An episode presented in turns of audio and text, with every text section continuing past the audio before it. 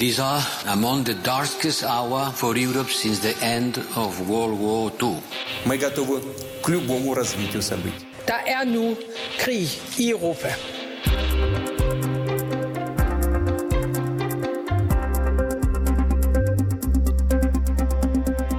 Зайти в Никарагуа наши войска российские могут, согласно его предложению, уже начиная со второй половины. Russiske tropper får adgang til Nicaragua i den anden halvdel af 2022. Hvis amerikanske missilsystemer næsten kan nå Moskva fra ukrainsk territorie, så er det tid til, at Rusland ruller noget kraftfuldt ud tættere på Washington. Det her er en kvindelig russisk tv-vært, der omtaler det latinamerikanske land Nicaraguas beslutning om at invitere russiske soldater, militært materiel, skibe og fly til landet mellem den 1. juli og den 31. december. Dermed har russerne mulighed for at rykke tættere på USA og måske endda få fodfæste på det amerikanske kontinent i en tid, hvor konflikten mellem Vesten og Rusland bliver varmere og varmere. Og amerikanerne er da heller ikke glade for Nicaraguas beslutning. Du lytter til Krig i Europa, hvor vi i dag skal til Latinamerika, Øh, til et land, der bakker op om Putins invasion af Ukraine. Vi ser nærmere på Nicaraguas forhold til Rusland, på amerikanernes bekymringer og på russernes interesser. Jeg hedder Alexander Wilson Lorentzen. Og jeg hedder Cecilie Lange, og det her er Krig i Europa. Lasse Ydhegnet, øh, journalist og vært på 24-programmet Latinamerika Live. Godmorgen og velkommen til. Tak for det. Du er med os her i øh, studiet til lige at gøre os en lille smule øh, klogere på Nicaragua mere specifikt.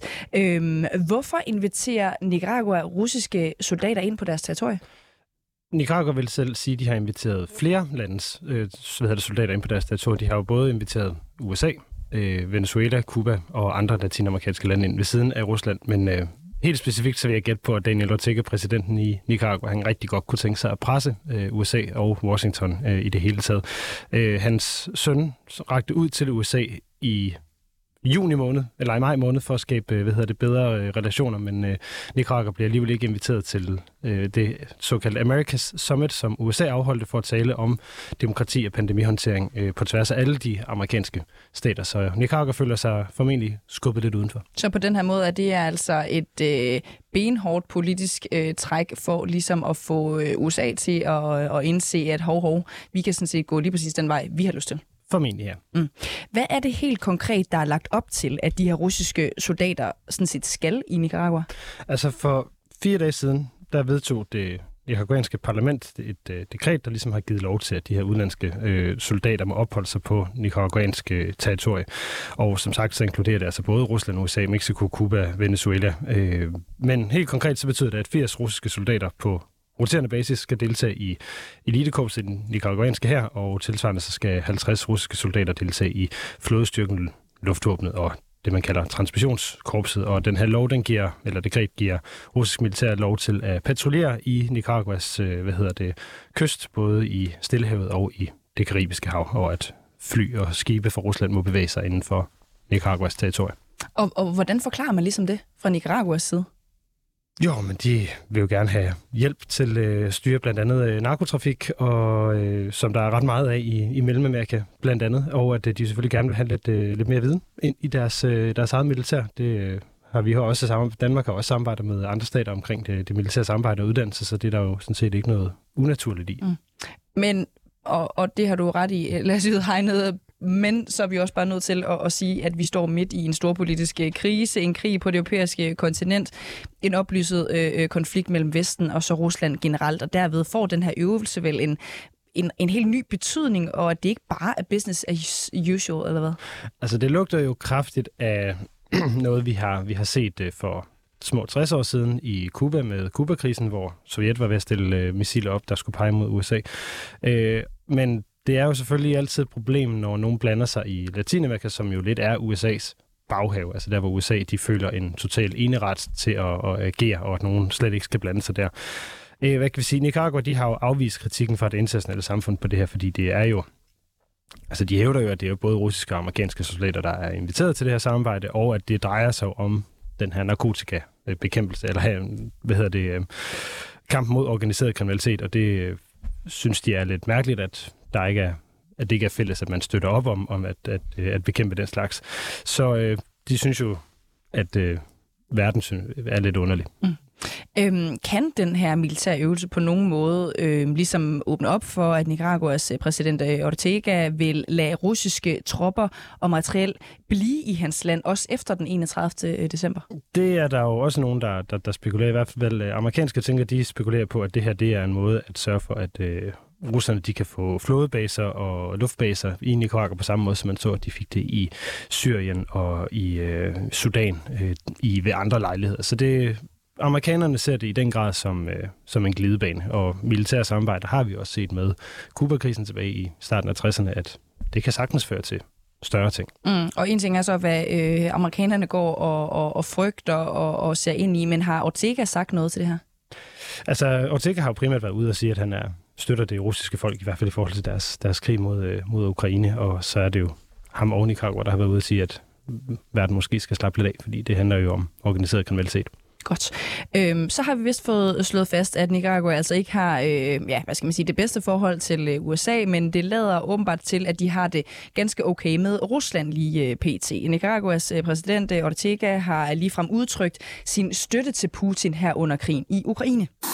Le expresamos al pueblo de Rusia, le expresamos al presidente Putin nuestra solidaridad.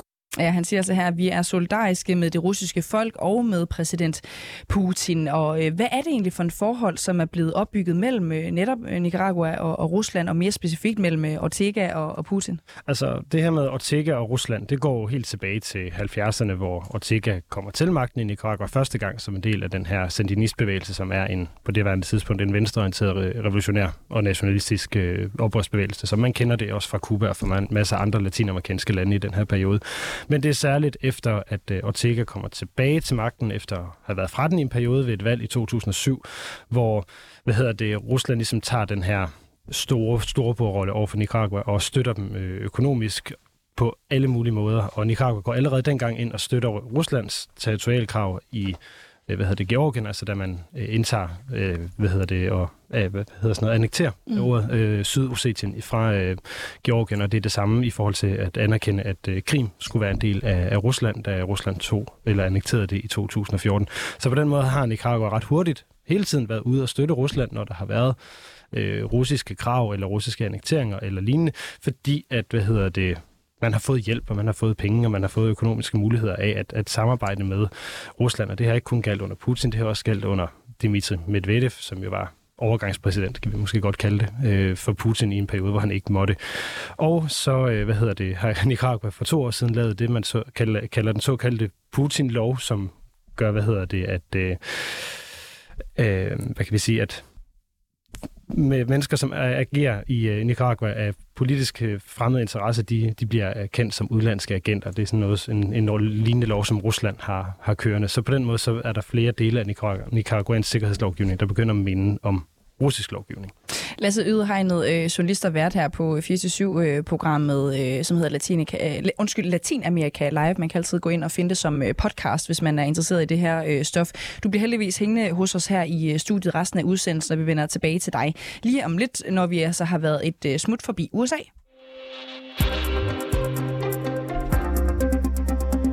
Vi ser det her som en provokation fra regimet i Nicaragua. Sådan lød det fra Brian Nichols fra det amerikanske udenrigsministerium under konferencen Summit of the Americas.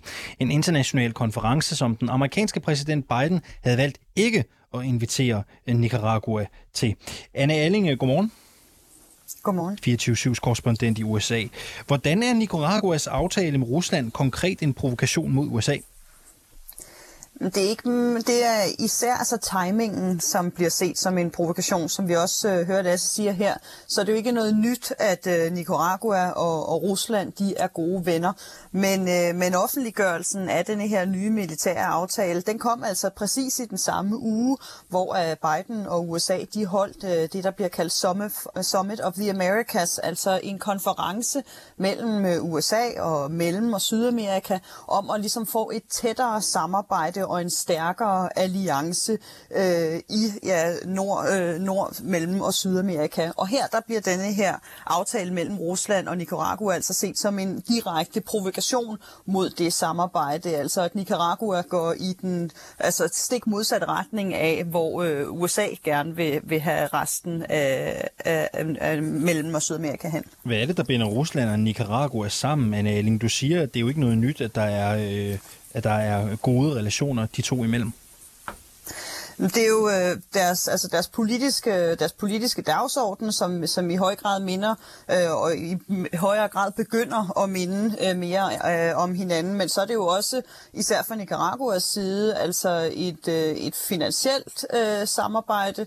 Øh, Nicaraguas økonomi øh, er ikke god, og de har brug for stærke alliancepartnere. De har brug for, for finansiel støtte, som de har fået, og som de fortsat altså vil få, regner man med fra, fra Rusland. Så på den måde så er det også Nicaragua, som ser sig afhængige øh, af Rusland. Ja, og nu øh, kritiserer USA jo altså sådan Nicaraguas valg. Kan du ikke prøve at sætte nogle ord på, hvad er det Biden-administrationen er bange for, der kan ske?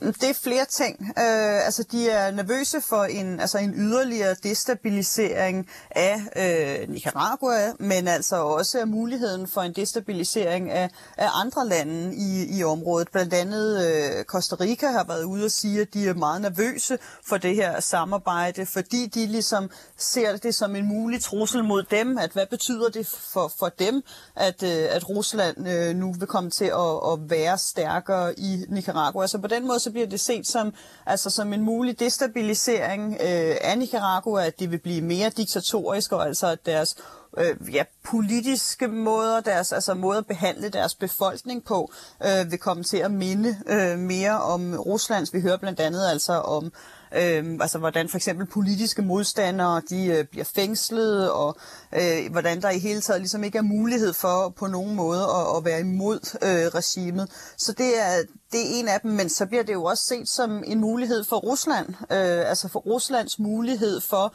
øh, at udvide sig øh, i lande tættere på USA, altså fysisk at kunne være øh, til stede, og ligesom på den måde altså få en stærkere tilstedeværelse i Latinamerika, altså på den måde tættere på USA. Mm, ja, altså, så det du siger er det, at de i virkeligheden er bange for, at Rusland får permanent fodfæste på det amerikanske kontinent, sådan rent militært? Ja, det er man i hvert fald nervøs for. Altså, det er jo svært at sige lige nu, hvor meget Rusland egentlig har mulighed for at sende militær til øh, Nicaragua. Hvor meget ja, overskud, om man så kan sige, de har. Det er der er en del øh, skepsis omkring lige nu, om de egentlig vil sende alle de her tropper, og hvad de også egentlig har af muligheder for at sende øh, af militært øh, isenkram lige nu. Det, det er svært at sige, men invitationen er der i hvert fald, øh, og der er ikke nogen tvivl om, altså, at Nicaragua står i den grad med åbne arme over for Rusland, så på den måde, jo, så er der helt sikkert en nervøsitet fra øh, USA's side om øh, altså at få en meget stærkere øh, russisk militær tilstedeværelse i altså deres øh, naboland. Men i princippet er her jo altså på papiret bare tale om en militærøvelse. En, en militærøvelse, som USA selv og i alt syv latinamerikanske lande også er inviteret til at deltage i. Jo. Ja, altså USA har faktisk også fået øh, invitationen med i den her offentliggørelse. Er der også øh, mulighed for amerikanske tropper til øh, at komme til Nicaragua. Det er der ikke særlig stor sandsynlighed for, at det er en invitation, som, som USA vil tage imod, men med på denne her liste, der står der også andre lande, som for eksempel Cuba og Venezuela, som jo har en helt anden historie for at være noget mere øh, venner med, med Rusland. Så på den måde er der også en nervøsitet for, at der ligesom kan komme et, altså et, et fysisk mødested øh, i Latinamerika fra Rusland øh, venlige lande, altså at for eksempel eksempel Cuba og Venezuela vil have mulighed for militært øh, at mødes øh, med Rusland på, Nicaragus, øh, på nicaraguansk jord. Så, så på den måde så er det en, en mulighed altså for, for flere lande at, at møde og måske endda altså øh, dele og lave øh, fælles strategier. Men du siger jo også, at USA højst rimeligt ikke griber ud efter den her invitation. Hvorfor egentlig ikke? Eller lad mig spørge på en anden måde. Kunne der være en kunne det være formålstjenestligt på en eller anden måde, at USA valgte at takke ja?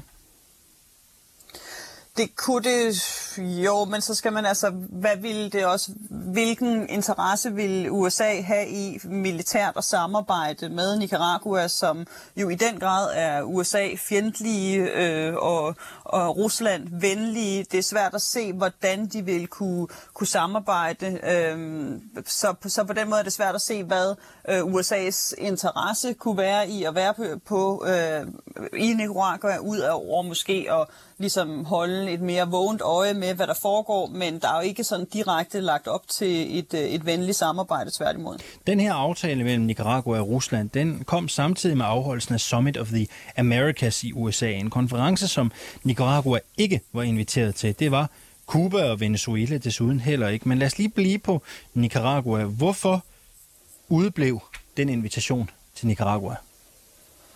Det gjorde den jo især øh, på grund af, altså, af Ortega, altså præsidenten, og Nicaragua i det hele taget, altså deres øh, politiske øh, dagsorden lige nu. De er længe blevet voldsomt kritiseret øh, af USA for blandt andet altså at fængsle øh, politiske opinionspartier, for øh, at sende, sende store dele af befolkningen i eksil, fordi de simpelthen er bange, øh, bange for regimet, og man ikke kan tale regimet imod. De bliver kritiseret for altså brud med, med menneskerettighederne. Så på den måde så øh, opfylder Nicaragua ligesom ikke USA's kriterier for øh, for samarbejdspartnere, øh, og derfor så var de heller ikke inviteret til denne her konference. Men jo også fordi, at Nicaragua ikke selv har vist øh, interesse, men jo altså går direkte imod USA ved at, at støtte Rusland. Ja, så i virkeligheden øh, svarer det lidt til, at man øh, ikke har inviteret sin gode ven til en fødselsdag, og så bliver vedkommende heller ikke selv inviteret. Det, det er i virkeligheden lidt det, vi er ude i. Ikke? Det er også payback for en manglende invitation. Nej, præcis. Har man helt fra amerikansk side opgivet at gå i dialog med Nicaragua, når situationen nu er, som den er? Altså, USA har været ude og, og opfordre Nicaragua til at løslade politiske fanger, så på den måde så er der stadig ligesom en, et forsøg på, på diplomati og ligesom opfordre dem til øh, at skifte retning. Men USA har også øh, for nylig indført flere sanktioner over for, for Nicaragua mod øh, hvad hedder det, flere øh, embedsmænd tæt på, på præsidenten Ortega, også mod øh, hans datter for eksempel. Så på den måde så er det rimelig tydeligt fra, fra USA's side, at de ikke føler, at diplomatiske løsninger er nok, at de allerede nu føler, at de er nødt til at, at, at bryde ind med, øh, med sanktioner. Så på den måde så ser det ikke lige nu ud til at være store muligheder for sådan et diplomatisk samarbejde. Hvad er det for sanktioner, der har mødt Nicaragua?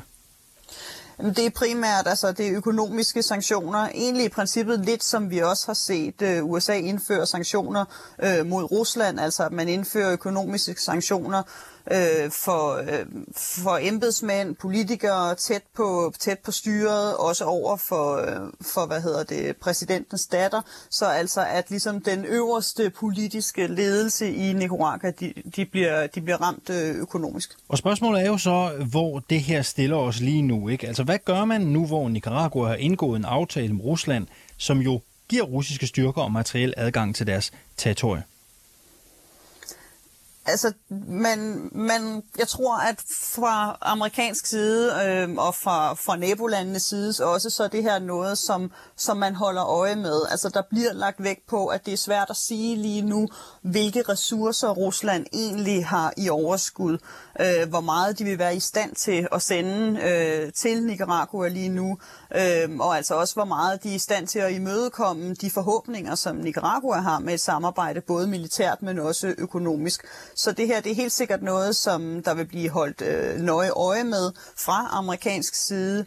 Og så tror jeg ikke, der er nogen tvivl om, at hvis, øh, at hvis det øh, Nicaragua fortsætter i ligesom den politiske retning, som de har gjort indtil videre, så kan der komme flere øh, sanktioner, øh, og altså et forsøg på ligesom også at få regionen til at stå mere sammen øh, imod Nicaragua. Tak fordi du gjorde os klogere på det amerikanske perspektiv på den her sag, altså Anne Aling, vores korrespondent i USA. Lasse Ydhegnet, journalist og vært på Latinamerika Live her på kanalen. Du er stadigvæk med. Bekymrer Nicaraguas præsident Ortega sig slet ikke om USA's reaktion og tydelig utilfredshed? Jo, det gør han, øh, det gør han måske, men altså, han samarbejder jo, eller har jo godt samarbejde med Rusland og med, øh, med Kina, og jeg tror også, at øh, altså, Ortega er ret, øh, begynder også at blive mere internationalt isoleret. Nu ved jeg godt, at, at hvis man har Kina og Rusland med som samarbejdspartner, så er man jo ikke decideret isoleret.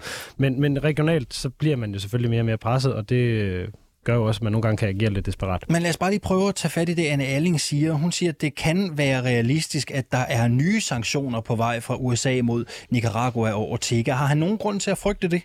Ja, altså Nicaraguas altså, øh, økonomi er også bundet rigtig meget op på USA. Altså der er rigtig meget import øh, fra Nicaragua til USA. Så selvfølgelig er der noget at, at, at, at frygte i det. Øh, men udviklingen internt i Nicaragua er jo, som vi også hører Anne Alling fortælle, har været ekstremt øh, alvorligt de sidste fire år. Altså man havde et sådan meget stort folkeligt øh, opstand i, i 2018, som blev meget brutalt slået ned. Man havde et valg i november sidste år, som altså, nærmest bare har været proformavalg, og politiske modstandere bliver fængslet. Vi havde selv et, øh, en oppositionspolitiker, der lever i eksil, Hector Maidana fra partiet UNAMAS, på besøg i Latinamerika Live her tidligere på året, som mm. fortæller om nogle meget alvorlige situationer internt i Nicaragua. Så det er et desperat styre, men du, øh, på alle siger jo også i, her til morgen i det her interview, at Nicaragua er på vej til at blive mere internationalt isoleret. Ikke? Altså, er de ikke bange for nu at isolere sig selv endnu mere ved at bakke Rusland op og fortsat åbne deres grænser for det russiske militær? Nej, det tror jeg ikke, fordi at, øh, Nicaragua arbejder jo med, øh, jeg vil sige, når vi taler internationalt isoleret her, så taler vi jo rigtig meget om Vesten, om vestlige lande. Mm. Øh, vi glemmer lidt at tænke på, hvor store økonomier er det Kina er, hvor store, stor en økonomi er det Rusland er. Og i sidste år, der gjorde Nicaragua et meget, meget stor tilnærmelse til Kina, hvor man øh, hvad hedder det, blandt andet skiftede sit diplomatiske fokus på Taiwan, og så sagde, vi mener ikke længere, at Taiwan skal være her i eget hus, det mener vi faktisk, Kina skal være. Og spørgsmålet er jo, Lasse Ydhegnet, fordi, fordi det, det, det sidder vi jo og tænker i Vesten, det sidder de sikkert også og tænker i USA, ikke? at Nicaragua på en eller anden måde bliver, bliver nødt til at, at, at, at ikke imødekomme USA, men i hvert fald øh, ikke være så sky i forhold til at undgå flere restriktioner, ikke? Øh, flere sanktioner, undskyld. Kan han være ligeglad Altså det, det er jo bare for at blive skabt på det. Kan Ortega være ligeglad nu, hvor øh, han åbner sig mod Østen? Altså hvor forholdet til Kina bliver bedre eksempelvis? Det, det, det synes jeg er svært at vurdere, fordi jeg jo ikke ved, hvad, hvad, hvad Kina vil, være villig til. Men ikke desto mindre, så når man ser det her skifte, altså, som går væk fra den, den, hvad kan sige, den, den vestlige hvad kan vi sige, interessesfære, og i øvrigt også USA's diplomatiske mission, vi har jo for nylig hørt øh, Joseph Biden være ude og sige, at man vil gå i krig for Taiwan, så nærmer man sig jo Kina på en måde, som øh, får mig til at tro, at, at øh, Ortega er mere eller mindre ligeglad, fordi han regner med, at støtten kommer andre steder fra.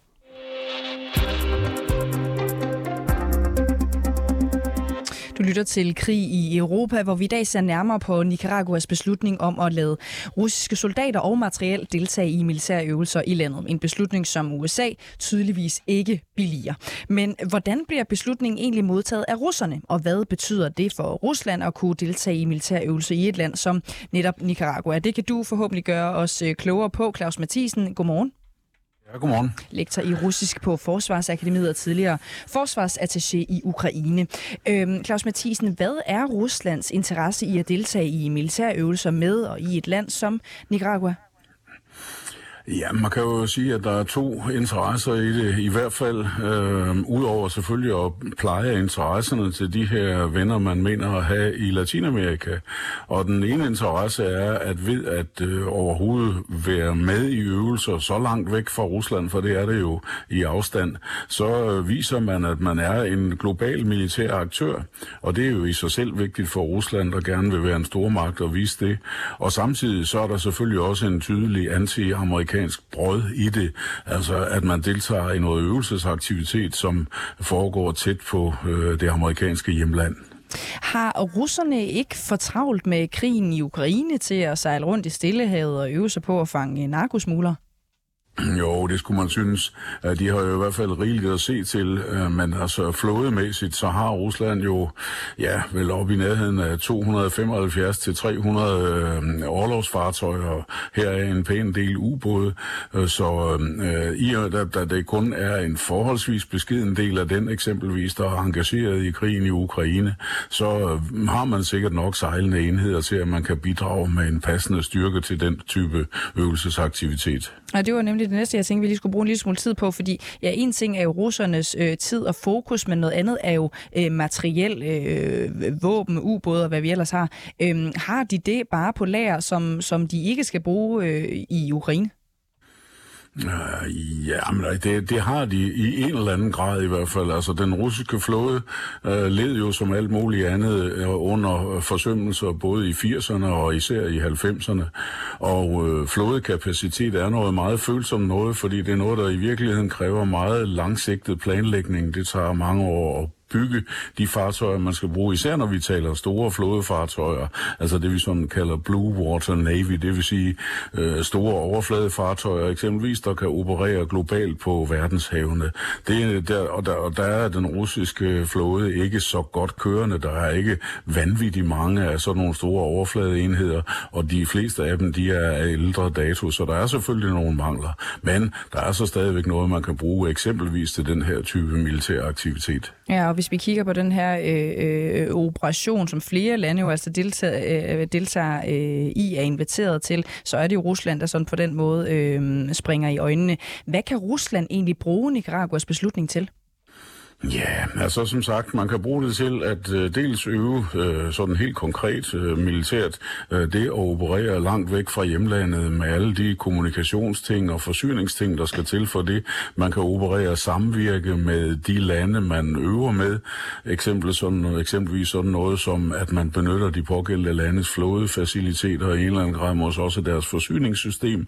Øh, nøjagtigt ligesom NATO gør med mange lande, hvor man har sådan en host nation aftale. Så der er mange, der er mange ting, man kan øve i sådan en, i sådan en sammenhæng. Og så kan man selvfølgelig øve det konkrete samvirke mellem sejlende enheder. Russerne har også tidligere haft øh, øh fly ude på de store afstande der. Der har været flere lejligheder ved russiske strategiske bombefly på besøg i Venezuela. Der er jo kun øh, tale om, hvis jeg lige må, må anholde det, altså der, der er jo kun tale om 230 russiske soldater ud fra, hvad vi sådan har kunne læse os frem til i hvert fald. Hvordan kan en så lille øh, styrke gøre amerikanerne bekymrede, fordi det hører vi jo også, at de er, de er klar med øh, sanktioner og, og, og spiller på den store øh, tromme. Altså, hvorfor kan så få russiske soldater egentlig gøre øh, amerikanerne nervøse? Ja, det kan de sådan set, det kan de heller ikke se fra et militært perspektiv, for det er jo fuldstændig rigtigt, det er jo ikke ret meget. Og det siger måske også lidt om, at russerne ikke har uendelige ressourcer til at sætte øh, ind i den slags aktiviteter. Men øh, amerikanernes pigerlighed hænger jo nok nøje sammen med øh, dels forholdet til Rusland helt generelt i øjeblikket, som jo aldrig har været dårligere siden den kolde krig, og så øh, det, at det her det foregår i noget, som amerikanerne vil opfatte som ret tæt på, på amerikanske grænser så man føler nok en vis genoplivning her af ting, der foregik under den kolde krig. Vi kan jo alle sammen huske Kuba-krisen i starten af 60'erne, og hvor, hvor, hvor, hvor Sovjet virkelig udfordrede USA øh, på den måde. Så, så der er sådan nogle spøgelser fra fortiden med her, også der får amerikanerne til at reagere relativt instinktivt, trods det, at det her jo ikke i sig selv en trussel mod amerikansk militær. Ja, lad os lige vende tilbage til øh, tankerne om, om Kuba-krisen lige om et øjeblik, Claus Mathisen. Men jeg vil først øh, bare lige øh, stille dig et enkelt øh, andet spørgsmål, fordi man kunne øh, tænke, at vi lever i en top øh, moderne verden med langtrækkende og sofistikerede øh, våben og angrebsmetoder som øh, øh, atomubåde og hypersoniske missiler og hvad vi ellers øh, har, cyberangreb og så videre. Ikke? Så hvorfor er det så alligevel vigtigt for russerne at have de her øh, par hundrede soldater på øvelser i Mellemamerika? Jamen, det er det, fordi du har jo fuldstændig ret, at vi har mange øh, langtrækkende og avancerede våben i dag, men øh, sådan noget som at øh, projicere magt, det kan næsten kun gøres ved noget, der kan i en eller anden grad kan ses på stedet. Jeg tænker for eksempel på amerikanernes hangarskibsflåder, der jo ofte bruges til at vise, at amerikanerne har en eller anden interesse i et bestemt strategisk område rundt omkring i verden. Og der betyder det noget at kunne være der på stedet. Altså alle ved godt, at man har missiler missiler og raketter, der kan nå langt, men det, at man er synligt til stede og udgør en eller anden, i en eller anden grad en reel trussel, det betyder noget, og det er det, man kan bruge flådestyrker til, og det er det, Rusland prøver på i den her sammenhæng. Men jeg mener stadig, at den russiske flåde overordnet set er ret svag til det her øh, magtprojicering. For eksempelvis har russerne jo ingen sejlende hangarskib for øjeblikket. Øhm, og du var lige inde på det tidligere, Claus Mathisen, altså for de historiske interesserede øh, lyttere, så, så kan det, vi ser lige nu, måske bringe tankerne hen på øh, Kubekrisen tilbage i 1962, mener jeg det var. Øhm, hvilke paralleller kan man drage mellem de her to situationer? Ja, men altså mange vil jo gerne drage en eller anden parallel mellem, øh, hvad russerne gør her, og så øh, det, som NATO og USA gør i Ukraine. Øhm, og der er selvfølgelig også nogle overfladiske ligheder, men øh, blandt andet det, som du nævnte tidligere, de langtrækkende våben, gør jo, at øh, ligheden kun i en eller anden grad er overfladisk. Fordi hvis Amerika, eller undskyld, hvis russerne vil ramme mål i USA, så behøver de jo ikke at placere noget som helst på Cuba. Det gjorde de i starten af 60'erne, fordi dengang var våbnene ikke længere rækkende, end at de var nødt til at være så relativt tæt på. Men det er jo ikke den situation, der er i dag eksempelvis, og det er for så vidt heller ikke sådan, det er i Ukraine. Claus Mathisen, øh, lektor i russisk på Forsvarsakademiet og tidligere forsvarsattaché i Ukraine. Tak fordi du var med. Lasse Ydhegnet, du er stadigvæk med i studiet, journalist og vært på Latinamerika Live. Lige her til sidst, vores tid løber ud. Kan Nicaraguas beslutning få andre lande i Latinamerika til at følge trop og komme nærmere Rusland? I forhold til, hvad hedder det, de, øh, til at invitere russisk militær, så er det jo et godt spørgsmål. Øh, jeg tror mere, at det, det handler om, hvordan øh, USA fremadrettet agerer i regionen. Det er i høj grad det, der er på spil. Ikke? Nu talte vi jo om tidligere, at det her er en nicaraguansk provokation af USA, og ligesom er en del af et langvarigt mundhuggeri mellem Ortega og, øh, og den amerikanske regering. Øh, og det er tydeligt, for alt og alle, at USA's øh, hvad man sige, udenrigspolitiske strategi i Latinamerika ikke rigtig virker. Altså vi kunne se det med det her Summit of the Americas, som har været en rigtig, rigtig stor ting i Latinamerika, at Cuba, Nicaragua og Venezuela er blevet udelukket fra et uh, topmøde, der handlede om, at man skulle forholde, forholde sig til pandemierne. Der inviterer man blandt andet i Cuba, som er det eneste land, som ikke har, eller som har udviklet sin egen øh, vacciner. Så hvad er det, Biden-administrationen skal gøre for ikke at skubbe flere latinamerikanske lande i favnen på Putin? Man skal måske holde op med at agere som den storebror, man tror, man er. Kan du sætte et Jamen, altså, enkelt sætning ja, på det? Ja, men det bliver jo sådan en gentagende sætning, som langt de fleste latinamerikanske de, de kender til. Det er jo den her øh, amerikanske imperialisme, som vi jo også øh, øh, selv taler lidt med ind i, fordi nu taler vi også om det her som en trussel mod USA og den vestlige verden. Altså, USA glemmer at lytte til de samarbejdspartnere, de har i Latinamerika, som altså er store voksne økonomier, og USA er et land, som efterhånden er blevet mere befolket af latinoer, end at de er befolket af, hvad kan vi sige, hvide europæiske, kaukasisk hvad hedder det, mennesker, som, som også der står i det her studie. Hvor bekymret skulle USA og Vesten være over det her, ifølge dig, bare kort til sidst? Ikke videre øh, bekymret. Rusland har jo, som vi hører, ikke militær kapacitet til at sætte de samme våben ind i Nicaragua, som man havde tidligere. Lasse Ydhegnet, journalist og vært på Latinamerika Live. Hvornår kan man høre Latinamerika Live? Jeg kan høre sidste udgave af programmet, øh, i hvert fald forløbet sidste udgave af programmet her på lørdag fra 16 til, øh, til 18.